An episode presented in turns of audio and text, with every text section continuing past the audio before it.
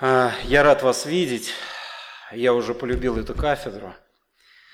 А, перед этим два дня я уже за ней находился. И это место, это место огня, где Господь дает, дает особые переживания э, не только народу Божьему, который находится в зале, но и прежде всего тем людям, которые находятся здесь.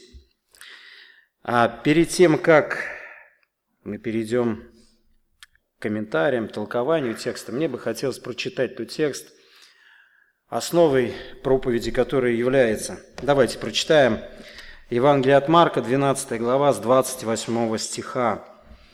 Один из книжников, слыша их прения и видя, что Иисус хорошо им отвечал, подошел и спросил его, какая первая заповедь из всех заповедей? Иисус отвечал ему, первая из всех заповедей – «Слушай, Израиль, Господь Бог наш – есть Господь единый. И возлюби Господа Бога твоего всем сердцем твоим, и всею душою твоей, и всем разумением твоим, и всею крепостью твоей. Вот первая заповедь. Вторая, подобная ей, возлюби ближнего твоего, как самого себя. Иной больших сих заповедей нет.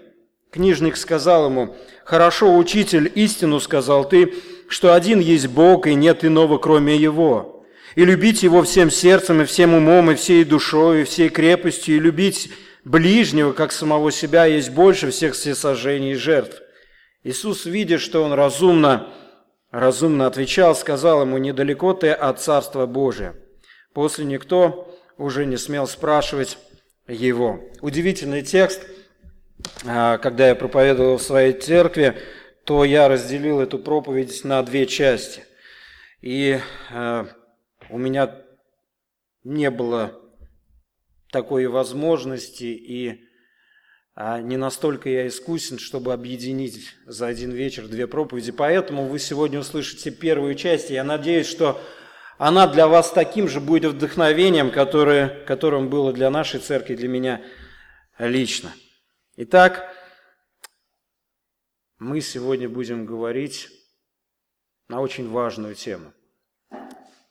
Эта тема очень важна для нашей духовной жизни. Все то, о чем мы будем говорить сегодня, происходит в Страстную неделю. Приближается Пасха, и без понимания контекста происходящего вы не сможете понять истинный смысл той информации, которая заложена в данном тексте. Я вам сразу хочу сказать, когда я приступал к размышлению над этим текстом, у меня был свой определенный взгляд на этот текст.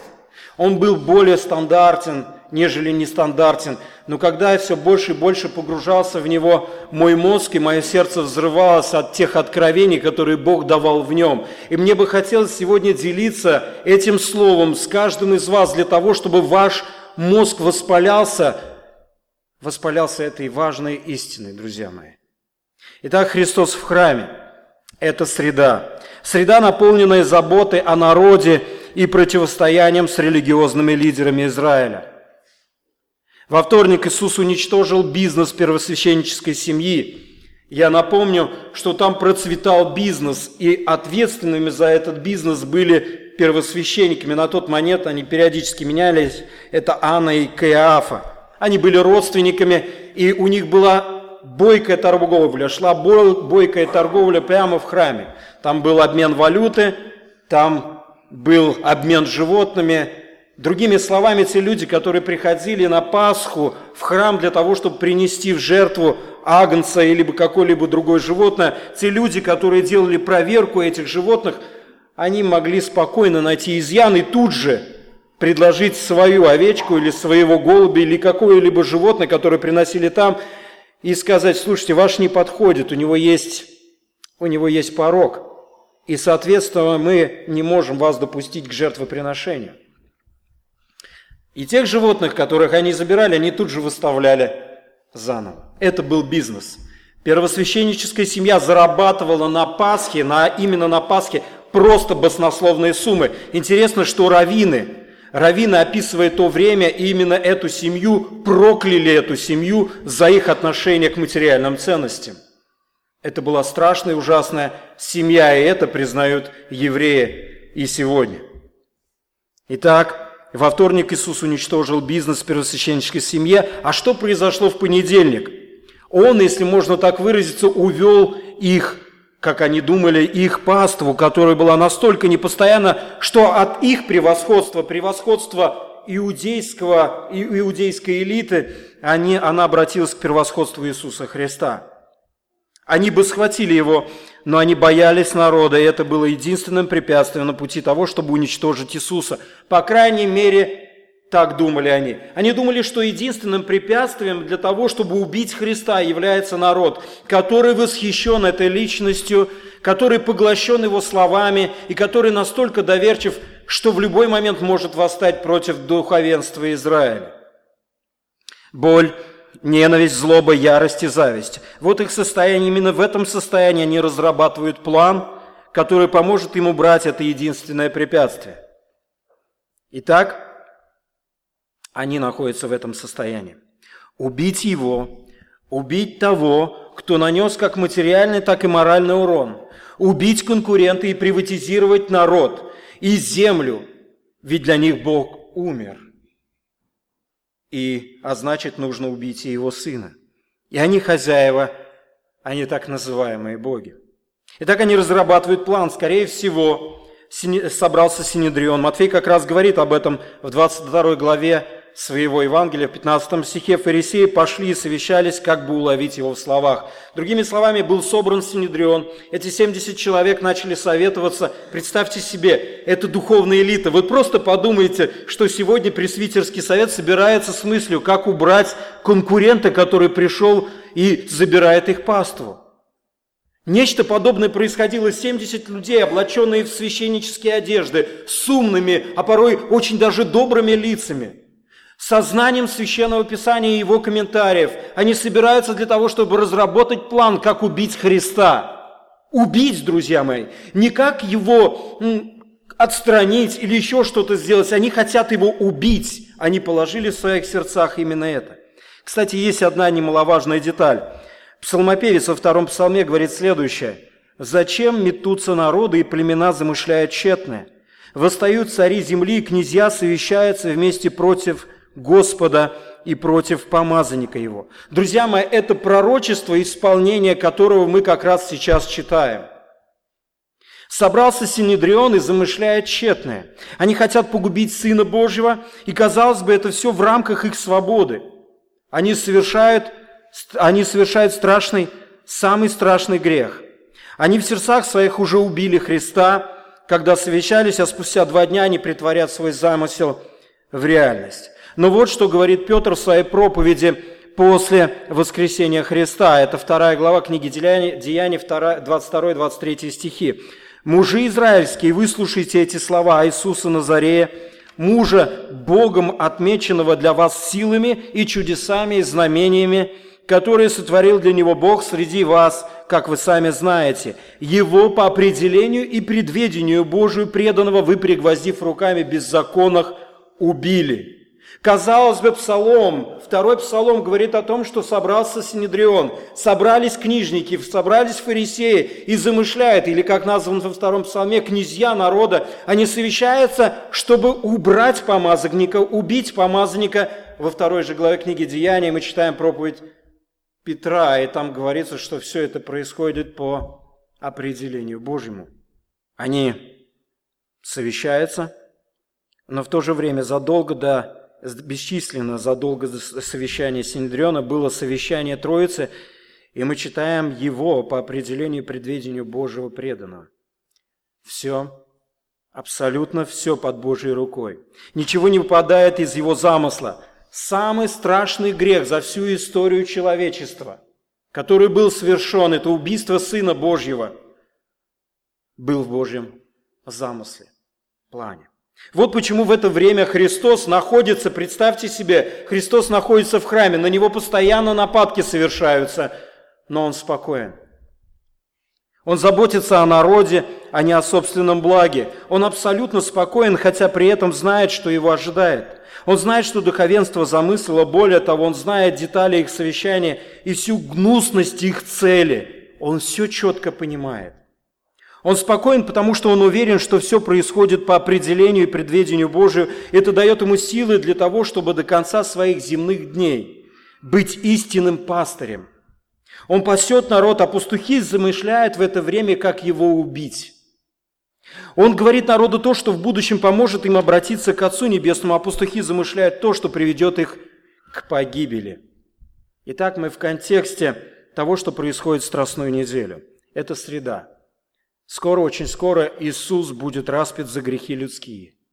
Скоро, очень скоро Божий гнев во всей своей силе будет излит на Христа. В течение трех часов Он будет получать все возмездие за все человечество, за каждый грех, и мой, и ваш. Он будет получать там на Голговском кресте. Скоро, очень скоро Он умрет за грех, скоро, очень скоро Он воскреснет, и спасение мира будет явлено именно через это.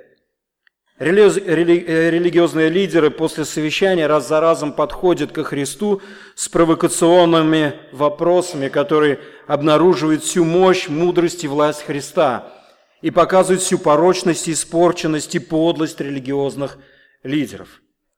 Джон Райл, когда комментирует данную главу, когда они подходят раз за разом, говорит следующее – нам следует благословить Бога за то, что так много вопросов было задано нашему Господу. Без них не было бы этих ответов, содержащих удивительно мудрые слова. Вряд ли вопрошавшие подозревали, какую огромную услугу окажут их каверзные вопросы всему христианству. Итак, Христос перед этим посредством своих ответов на каверзные, порочные, гнусные – в своих мотивах вопроса духовенства обнаружил все порочное естество религиозных лидеров. Вы помните, первый подход с чем был ассоциирован? В принципе, они параллельны. С чем? Они принесли ему монету. Фарисеи, помните, подошли и поднесли ему монету. И мы часто на этот текст можем проповедовать относительно того, что нужно платить подать, но основная идея не в этом. Когда Христос ответил, Он сказал что? Кесареву, Кесарева, а Богу Божья. Вся суть этого разговора сводит к тому, сводится к тому, что они, эти люди, были не посвящены Богу абсолютно. Перед этим была, была иллюстрация. Вы помните, царь уехал, оста... Э, виноградарь уехал, оставил свой виноградник, и они не захотели платить они начали убивать, побивать, и в итоге они убьют сына. Вы помните? Они поняли это, это буквально перед этим происходит, и тут они подходят с этим вопросом, и Иисус говорит, ребята, у вас серьезные проблемы не с государством. Если вы думаете, что у вас проблемы с государством, или вас интересует этот вопрос, или вы хотите просто меня спровоцировать для того, чтобы меня схватили, то я вам сейчас отвечу так, чтобы вы задумались о том, что вы, религиозные лицемеры, не посвящены никоим образом Богу. Вы вообще не в этом контексте.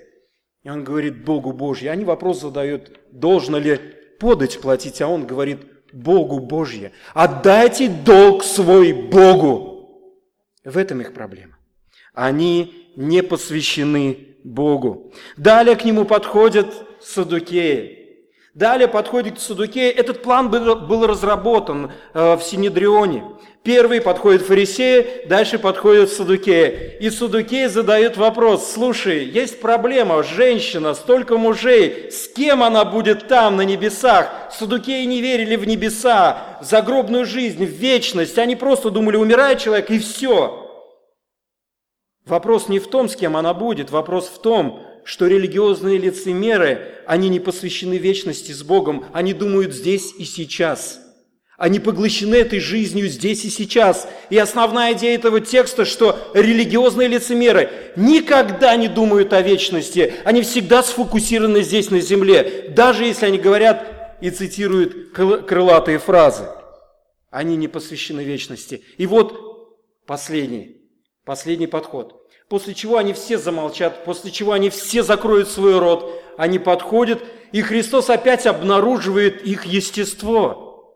Религиозные лицемеры не посвящены заповеди, или глобально возьмем, они не посвящены Слову Бога.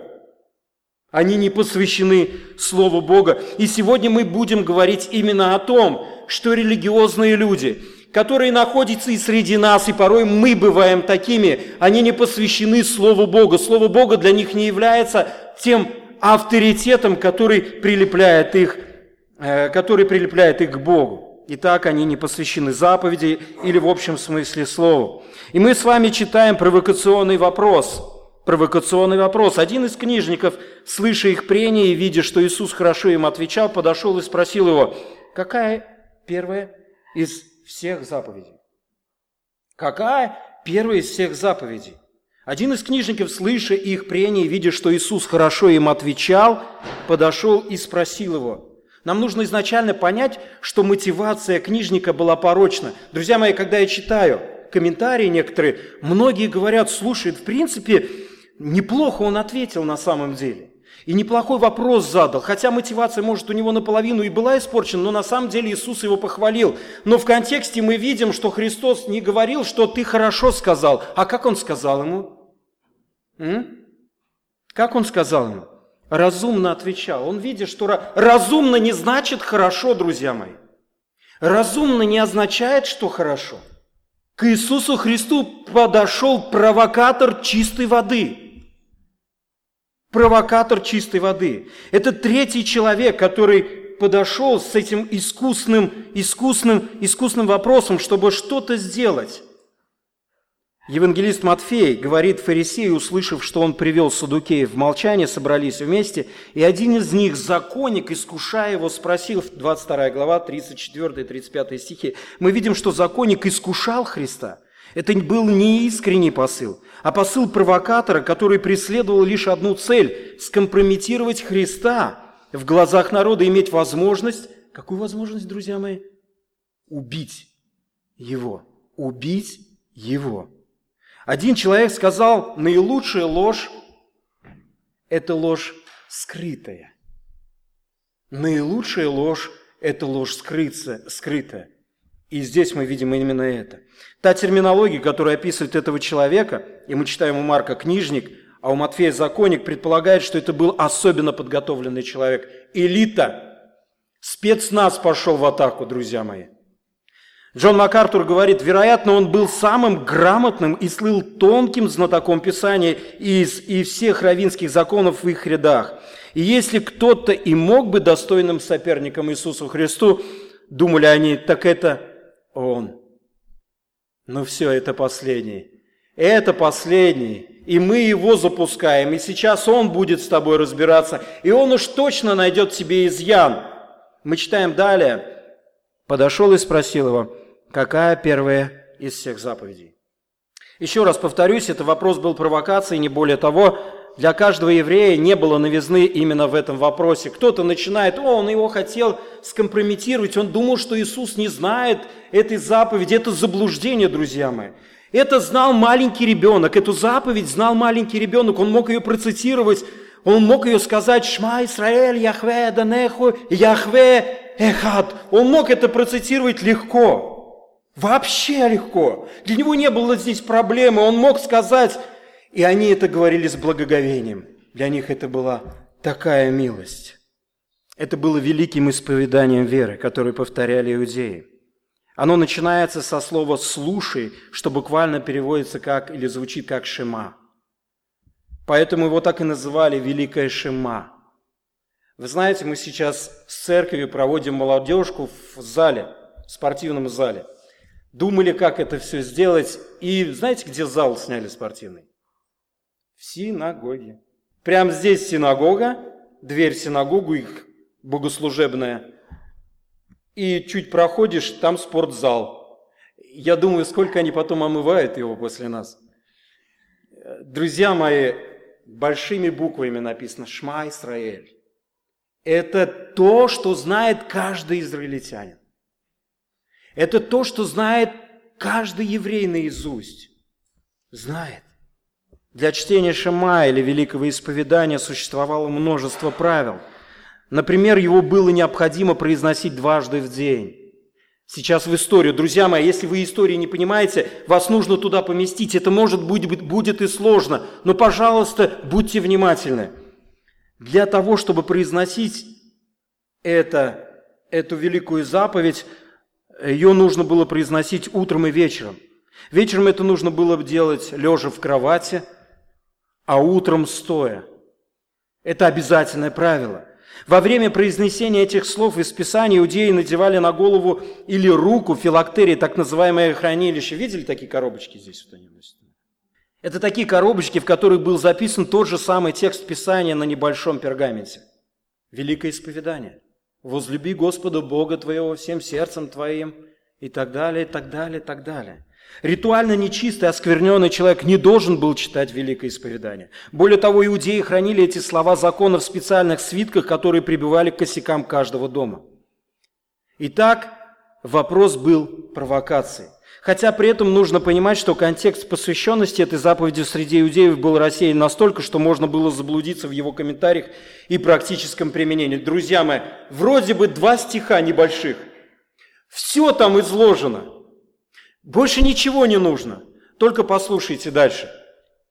За годы исследований раввины определили, что как десятисловие на древнееврейском языке состоит, что как э, десятисловие на древнееврейском языке состоит из 613 букв, так и пятикнижие содержит 613 отдельных законов. Так вот, раввины разделили эти 613 законов на две группы – утвердительные и отрицательные. Они полагали, что существует 248 утвердительных законов. Как вы думаете, почему? Потому что они посчитали, что у человека именно 248 частей тела.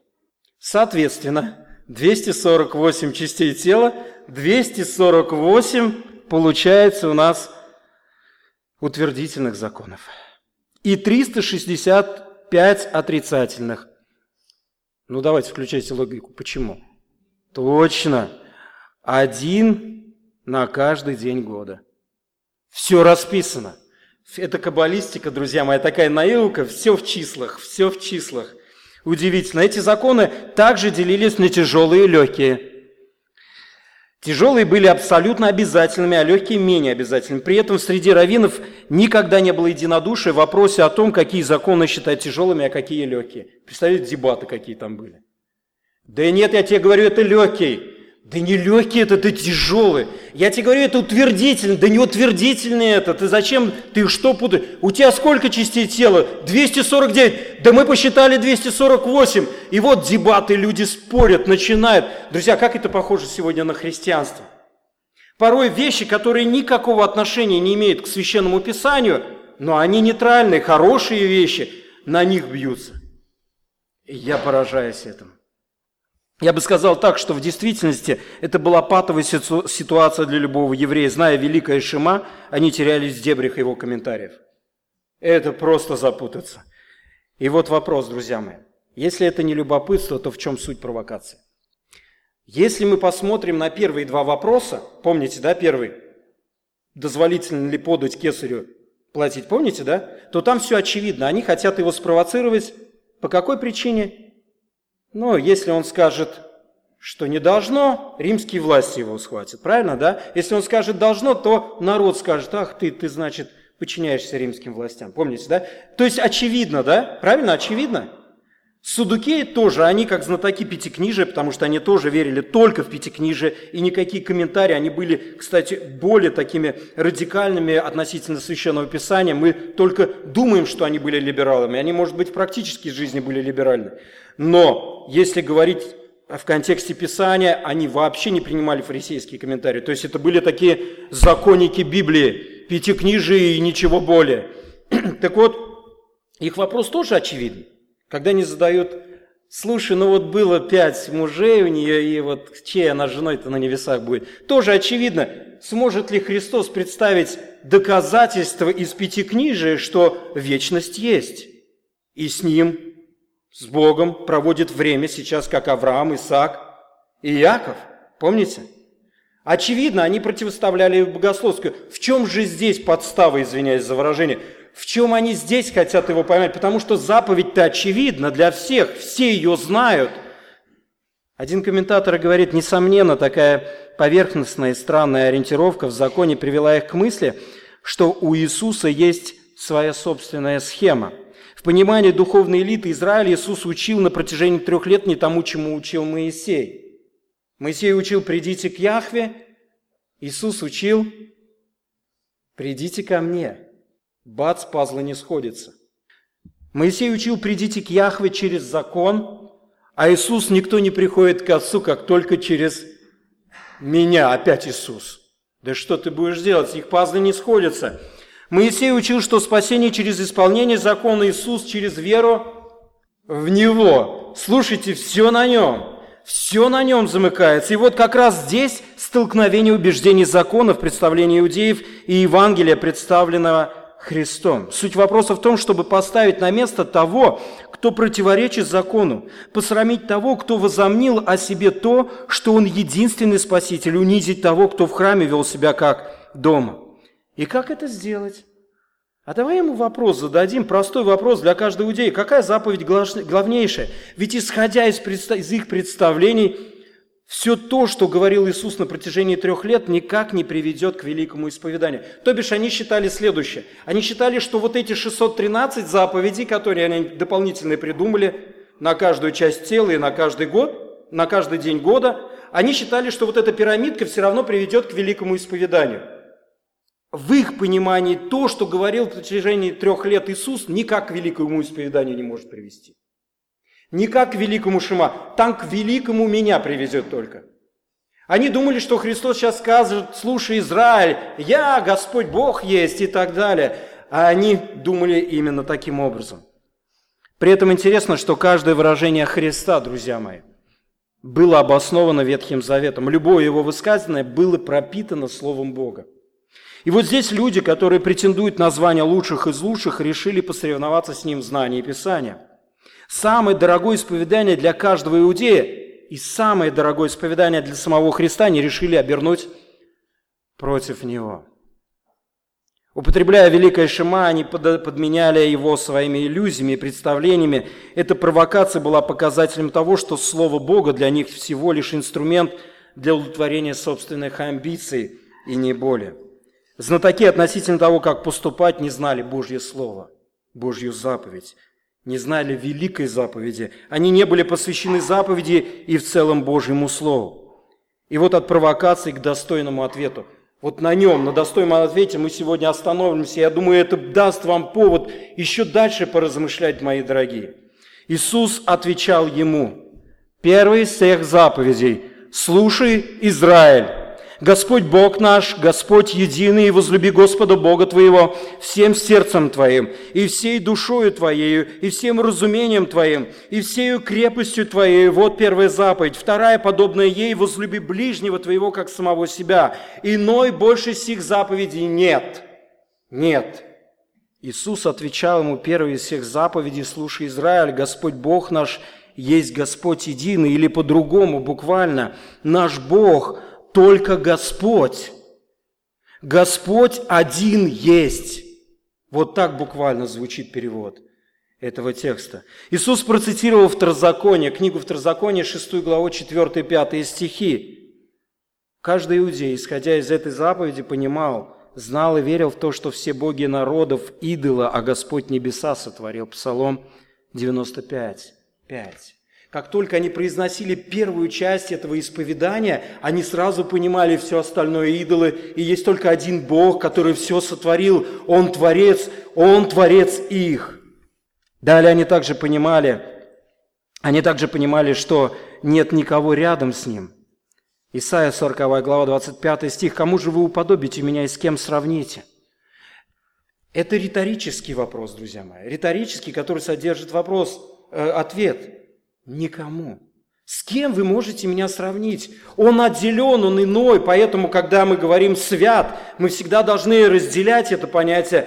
«Свят» – это не означает моральная или нравственная чистота только, это другое, это его качество природы. Но есть понимание святости как инаковость. Он другой, он иной, он отделенный, он совершенно не такой. И это должно приводить в трепет и восторг.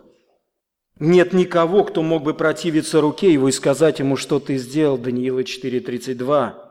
Нет претендента, нет никого. Он творец, он иной, он тот, с которым никто не может сравниться. Никто не может противостать ему. Как сказал Алексей Прокопенко, послушайте внимательно, мне понравилось это высказывание. Если бы всех существ во Вселенной можно было бы разделить на спортивной лиге, то Бог бы играл бы в высшей лиге. Один. Один. Сам собой, друзья мои. Конкурентов нет. Все остальные в дворовых лигах или ниже. Это так. Именно эта истина лежала в основе первой из десяти заповедей Второзакония, 5 главы 6-7 стихах. «Я Господь Бог твой, который вывел тебя из земли египетской, из дома рабства, да не будет у тебя других богов пред лицом моим». И если Бог такой, каким Он представлен в Писании, если Он само совершенство, само величие, сама красота, если Он единственный и неповторимый, то единственная логическая реакция на это какая, друзья мои? Если Бог, который представлен в Библии, именно такой, какая логичная реакция на это? Скажите мне. Что мы любим более всего, друзья мои? Что и является совершенством на каком-либо этапе в нашей жизни? Согласитесь? Мы любим, потому что это лучшее. И Бог это лучшее. И единственная верная реакция на то, кем представлен Бог Библии, это возлюбить Его, возлюбить Его больше всего на свете. И мы читаем, и возлюби Господа Бога твоего. Это заповедь, это язык закона. Точно так же, как было сказано, не убивая или не кради, с такой же определенностью и требовательностью сказано возлюби. Еще раз повторюсь, это не просто пожелание или добрый совет. Друзья мои, я вас прошу, пожалуйста, сегодня полюбите Бога. Ну вот как бы надо так вот, Бог просит вас. Ничего подобного, друзья мои. Я сказал, вы должны, говорит Бог, любить меня. Это ваш долг, долг, обязанность. Обязанность тяжело? Тяжело, друзья мои. Не могу, Господи. Нет ничего у меня. А Иисус не останавливается. И дальше мы читаем, каким образом надо возлюбить Его. Всем сердцем твоим, или другими словами, любовь к Богу должна быть искренней – Возлюби Господа Бога твоего всем сердцем твоим. Сердце в Писании – это внутренняя сущность человека, его подлинное «я». То есть, когда говорится всем сердцем, это значит не поверхностно, не на словах, а искренне. Любовь к Богу, повторюсь, этот противный глагол, должна быть. Эта любовь должна быть искренней, от всего внутреннего естества. Встал утром и говоришь, как я тебя люблю вообще. Почему? Да ты мне сказал, я должен, поэтому и люблю. Дальше, друзья мои, и всем разумением твоим, а, извиняюсь, и всей душой твоей, или другими словами, любовь к Богу должна быть эмоциональной. Душа часто представлена в Писании как сосредоточение эмоций. Внутренний восторг и эмоции. Я люблю тебя, Господи, правду говорю. И просто лицо светится. Нимб над головой, крылья за спиной, полетел, друзья мои. Всем естеством своим люблю Тебя, Господи, это очевидно в моей жизни, в моих словах. И дальше он говорит, и всем разумением твоим, или другими словами, любовь к Богу должна быть интеллектуальной. Это означает, что Яхве достоин того, чтобы главенствовать в человеческом разуме. Господи, как утром просыпаюсь, внутренность моя восторгается, эмоции из меня лезут, и весь день хожу, здесь Яхве сидит у меня. Весь день хожу. Почему? Потому что должен. И далее. И всею крепостью твоей. Или другими словами, любовь к Богу должна быть, должна быть, друзья мои, должна быть. Она должна быть такой. Она должна быть сильной. Всею крепостью, то есть изо всех сил, не слабо, не чуть, не наполовину. Представляете, почему должны мы? Это наш долг, это язык закона, это деколог, десятисловие. Первая часть, четыре заповеди говорят «возлюби Бога», вторые шесть говорят о «возлюби ближнего». И далее, и все, и далее, это заповедь, которая крепостью твоей. А, это заповедь, которая есть обязанность, это долг, который просто необходимо исполнить, и это не все. Он не останавливается. Вторая, подобная ей – Возлюби ближнего твоего, как самого себя. Друзья мои, размышляя над этим текстом, не только над этим, но и в Ветхом Завете, приходишь к таким выводам, к которым раньше не приходил. И я уверен, что именно эта мысль здесь содержится, и слава Богу, что не я один так думаю, друзья мои. Один комментатор Библии говорит, это по сути то бишь вторая часть, послушайте внимание. В первую очередь заповедь не любить нашего ближнего всем сердцем и всей душою, и всем разумением, и всей крепостью. Тем самым эта заповедь осуждает поклонение творению как идолу. Наши высшие чувства и высшая преданность должны принадлежать только Богу. Это заповедь границы, а не заповедь глобального, глобальных выходов на то, как мы должны любить. Ему вторит и Алексей Прокопенко, о ближнем не сказано, что мы должны возлюбить его всем сердцем и всей душою, и всем разумением, и всей крепостью. Сказано, что мы должны возлюбить ближнего, как самого себя. Но и себя мы не должны любить всем сердцем, и всей душою, и всем разумением, и всей крепостью. То бишь десятисловие полностью посвящено Богу, друзья мои. Все десять заповедей говорят о том, что мы любим Тебя, и мы любим Тебя намного превосходнее, чем всех остальных. Вторая заповедь предупреждает идолопоклонство и указывает на верховенство и привилегированность первой во всем естестве человека. Ведь человек так склонен любить отца, мать, жену, детей и себя всем сердцем, всем разумом, всей душою и всей крепостью. Согласитесь. Мы такие люди. А вы помните, что с Кримляном сказано, друзья мои? Для меня это было по-новому, этот текст открывается. Римлянам 1.25. Они заменили истину Божью ложу и поклонялись и служили твари, творению, себе или еще кому-либо. Они служат. Мы склонны к идолопоклонству. Именно поэтому евангелист Лука передает слова Христа, 14 глава, 26 стих. «Если кто приходит ко мне и не возненавидит отца своего, и матери, и жены, и детей, и братьев, и сестер, а притом из жизни своей, то не может быть моим учеником. Это удар по идолопоклонству, потому что мы склонны. Я помню, как мы ехали с одним братом, возможно, я приводил эту иллюстрацию, и он восхищался о том, какие прекрасные отношения у него с его супругой.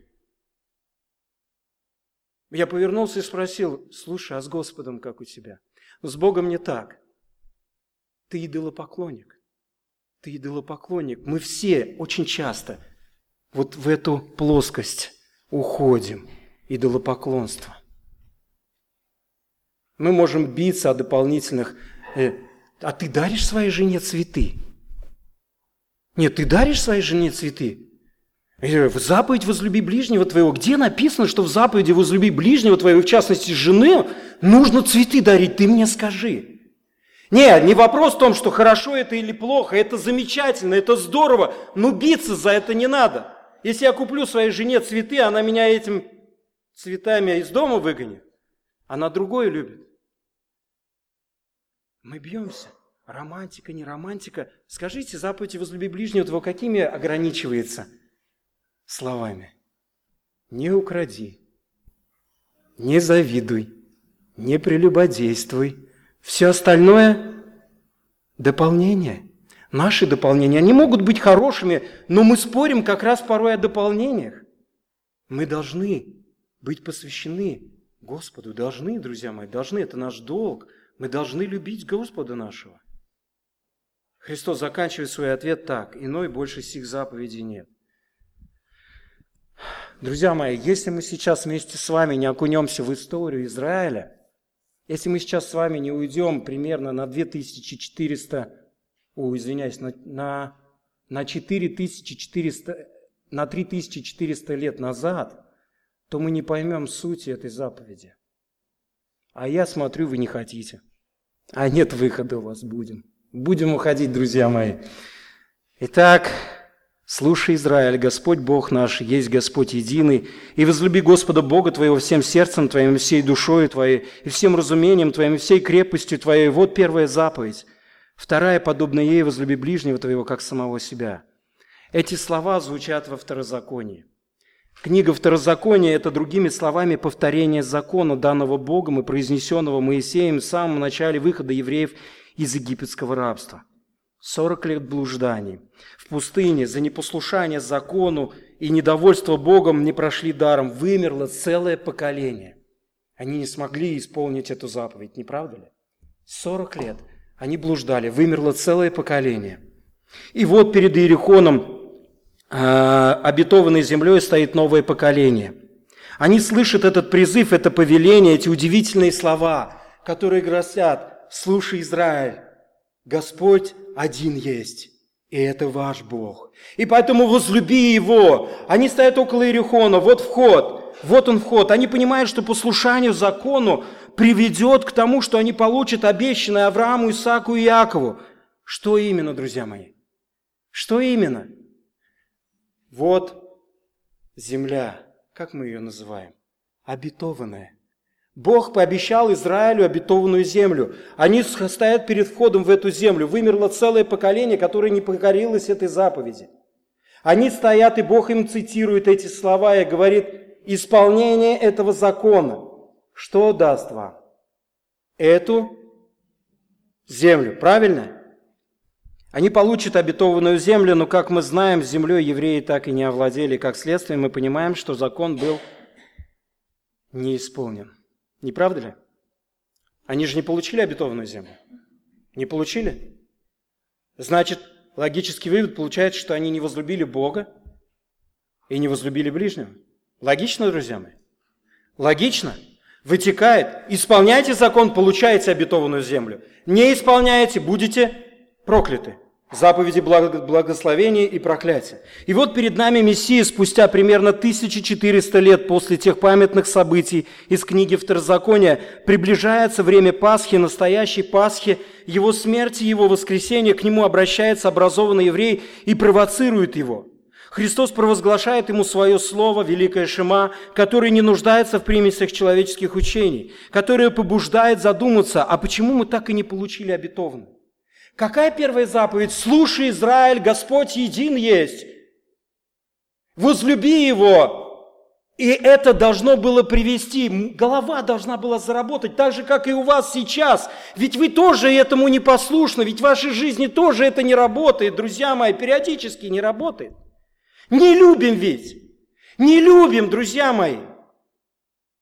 И когда Христос говорит эти слова, стоит задуматься, что-то не так. Что же не так? Это страстная неделя. Что же не так? Что должно случиться через два дня? О, если бы они были внимательны к Слову. О, если бы они были посвящены Ему, то они уже в книге Второзакония увидели бы, что их усилия бесполезны и усилия их тщетны, абсолютно тщетны. Так же, как и тщетны сегодня наши усилия, когда мы встаем рано утром и, возможно, говорим, «Я люблю тебя!» Не любишь ты меня. И ближнего ты не любишь. А если любишь, то дивиденды требуешь. Я люблю тебя не просто так, а потому что ожидаю взаимности. Почему? Мы читаем книгу Второзакония и видим, послушайте, если бы они были следующие в Писании, то они в книге Второзакония уже бы увидели кое-что, что может привести их к пониманию того, что же такое любовь к Богу. 11 глава, 1 стих. Мы прочитали с вами 6 главу, 4 и 5 стихи, которые говорят о заповеди «Возлюби ближнего твоего». 11 глава, 1 стих. То же самое повторение. Послушайте, «Так люби Господа Бога твоего, и соблюдай это повеленное им соблюдать, и постановление Его, и законы Его, и заповеди Его во все дни». Во все дни. Вы должны. Он говорит, любить должны, это Его заповеди, это повеление, вы обязаны это делать.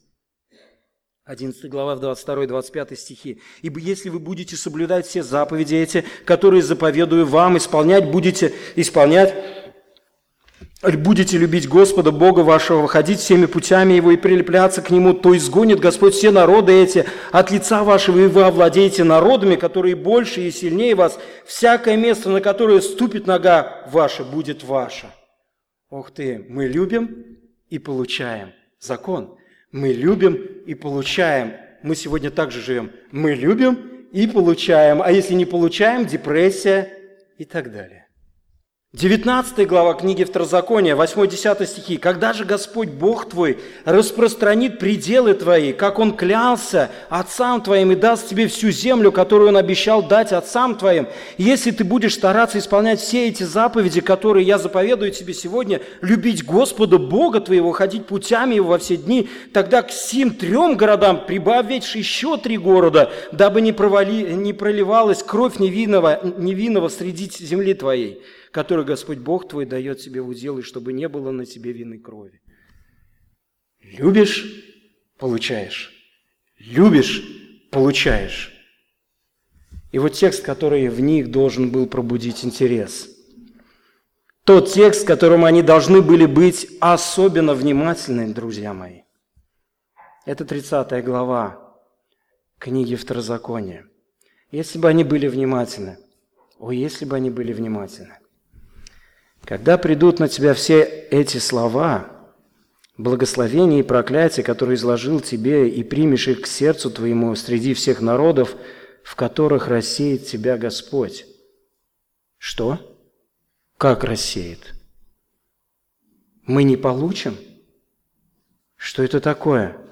Господь Бог твой, и обратишься к Господу Богу твоему и послушаешь глаза Его, как я заповедую тебе сегодня, ты и сыны твои, от всего сердца твоего, от всей души твоей, тогда Господь Бог твой возвратит пленных. Какие плены, Господи?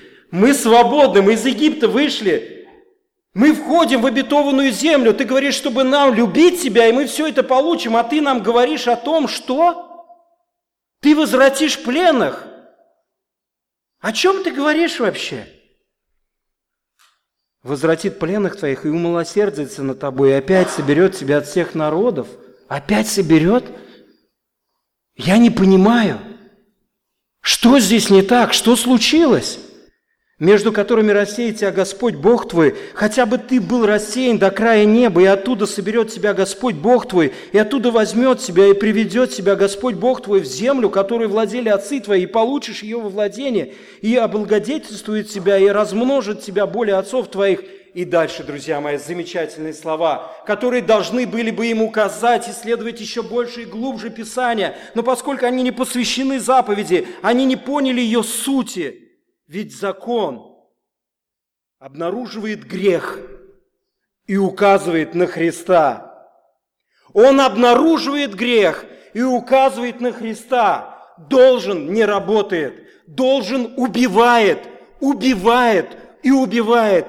Ты не будешь любить Господа Бога всем сердцем, у тебя это никогда не получится. Обрежет Господь Бог твое сердце твое и сердце потомства твоего, чтобы ты любил Сердце нужно обрезанное, чтобы любить. Сердце нужно обрезанное, а у тебя оно не обрезанное.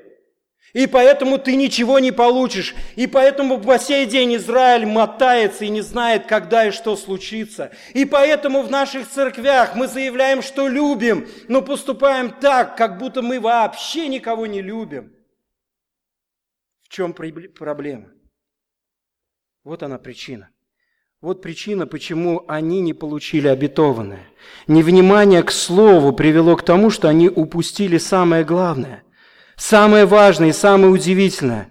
Бог должен обрезать сердце для того, чтобы любить Его. Бог должен обрезать сердце для того, чтобы любить Его. Бог должен обрезать сердце, а это есть обетование Нового Завета. Нового Завета – для Израиля, и только после этого они войдут в обетованное. Единственная верная реакция на великую заповедь должна быть такой, какая она была у мытаря, Луки 18.13. Ударяя в себя грудь, говорил, «Боже, будь милостив ко мне, грешнику!» Будь милостив! Когда я слышу «должен» с кафедры или из Писания, я говорю, «Господи, будь милостив ко мне!» Не могу. Не могу, Господи, не любить, не поклоняться, ничего не могу. Напомню, это Пасха. Иисус будет вскоре распят, но еврейская нация так и не приняла его, так и не произнесла, не произнесла «Будь милостив к нам, грешникам». Исполнение этой заповеди невозможно без милости Христа, явленной на кресте. Все наши мы должны, я так хочу, мне так нравится, у меня получилось. Это пыль, друзья мои. Это пыль, это тление, это пустота, это фарисейство. Повеление возлюбить, совершенство отправляет нас к тому, что мы не можем возлюбить. И как следствие оно отправляет нас к тому, кто может возлюбить и любить вместо нас, в нас, к нашему Господу и Спасителю – Иисусу Христу. Иисусу Христу.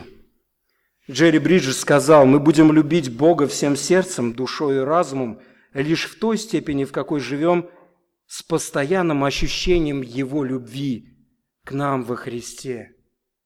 Не можем. Не можем, Господи. Утром встаем, не можем, думаем обо всем, не можем. Говорим, любим, но не всем естеством, Господи. Говорим, любим ближнему, но не, не любим, Господи, отстаиваем свое. Наша любовь, она эгоистична, она всегда ищет требования, она всегда ищет дивидендов. Жертвенная любовь никогда не ожидает отдачи, она просто любит. Этого нет, мы не можем. Почему, Господи? Смерть и воскресение, друзья мои, не работает в наших жизнях. Один пастор сказал, «Моя любовь к Богу должна быть крайне эгоистична. Я буду просить и требовать Его присутствия в центре моего сердца, моей души, моего разума и моей силы, чтобы всякий заменитель вылетал и убирался прочь посредством благодати, явленной со креста Иисусом Христом. Я буду крайне эгоистичен в том, чтобы ты первенствовал в моей голове посредством той Голгофы, которая была установлена две тысячи лет назад – Евангелие может пробудить меня к жизни и к любви. Любить Бога, друзья мои, это привилегия. Ведь это значит получать удовлетворение от совершенства, не правда ли? Любить – это значит не долг, это желание. Но кто из вас, помните свою первую любовь, какая бы она ни была первая, кого из вас заставили любить? Ты должна его, мама с папой говорят, девушки, ты должна полюбить его. Но не люблю я его. Он должен мне понравиться, прежде чем его полюбить, не правда ли? Если Бог не нравится, если Бог не нравится, как его любить? Если Бог не нравится, как его любить? А нравятся заменители, как его любить? Через крест. Грех мешает нам любить Господа – а Иисус умер на Голговском кресте за наш грех. Он открыл нам путь к Отцу, чтобы мы Его любили всем сердцем. Он открыл всю Его красоту. Эта красота завораживает нас. Друзья мои, обетование для Израиля ценно тем, что там они смогут поклоняться Богу без особых препятствий. Там они смогут любить Его в полноте. Там они смогут любить ближнего без примеси идолопоклонства. И для этого Бог даст им веру во Христа, их Мессию, и обрежет им сердце, и они получат обетованное. Мы уже сейчас – имеем обрезанное сердце, не правда ли? Мы получили капельки Нового Завета, который еще не исполнился и еще даже не начался.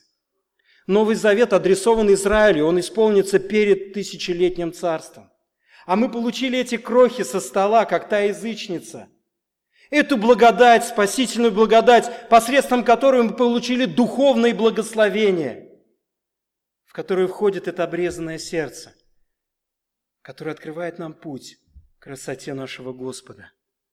Мы уже сейчас имеем доступ к совершенству посредством смерти и воскресения Иисуса Христа. Мы уже сегодня можем сказать Ему, мы Тебя любим, ведь Ты прежде возлюбил нас, ведь Ты прежде открылся нам, ведь Ты уже сейчас дал нам богатство на небесах. Мы уже имеем жилище рядом с Тобой на небесах, и все это благодаря Евангелию. Закон любви к Богу и ближнему исполняется лишь тогда, когда мы приходим к распятому и воскресшему. Друзья мои, не обращали внимания на первую церковь, которая падала, вставала, падала, вставала. Давайте Павла возьмем. Его послания, они христоцентричны, не правда ли? Почему он все связывал? Брак с Христом, поступки, суд с Христом, просто светский суд даже, он просто везде Христа имя вставлял, везде. Он везде говорил Евангелие. Любое его послание, оно просто евангельское, друзья мои. Почему? Одна из причин назову, одна из причин. В послании Коринфянам сказано, что церковь, судя по всему, не только раз в неделю принимала вечерю, но и каждый день. Каждый день Евангелие. Выбора не было, каждый день Евангелием думали. Каждый день смерти, воскресения и любовь такая, друзья мои. Каждый день ты утром встаешь, Господи, я проснулся только благодаря тому, что Твой Сын умер за меня и воскрес для моего оправдания. Сегодня я люблю Тебя, потому что Ты возлюбил меня. Я люблю Тебя, честно, Господи. А если я сейчас паду, я все равно приду к Тебе через Христа, потому что люблю Тебя. Ты открылся мне, я люблю Тебя. И я люблю тех людей, которые меня окружают. Завтра, может быть, я буду их уже ненавидеть, но я я вновь приду к тебе через Голгову, через крест, и опять буду любить. Любить, любить, любить. Я посвящен буду тебе. Почему? Ты мне нравишься больше всего. Друзья мои, живите Евангелием. Сегодня мы будем вкушать вечерю. А это не просто воспоминание о Христе. Это признание нашей любви нашему Господу и друг к другу. И у нас есть время сейчас исповедоваться и вновь прийти ко Христу и сказать, Господи, мы так сильно Тебя любим. Так любим, Господи, Ты так благ нам в Иисусе. Слава Тебе, Господь. Давайте помолимся.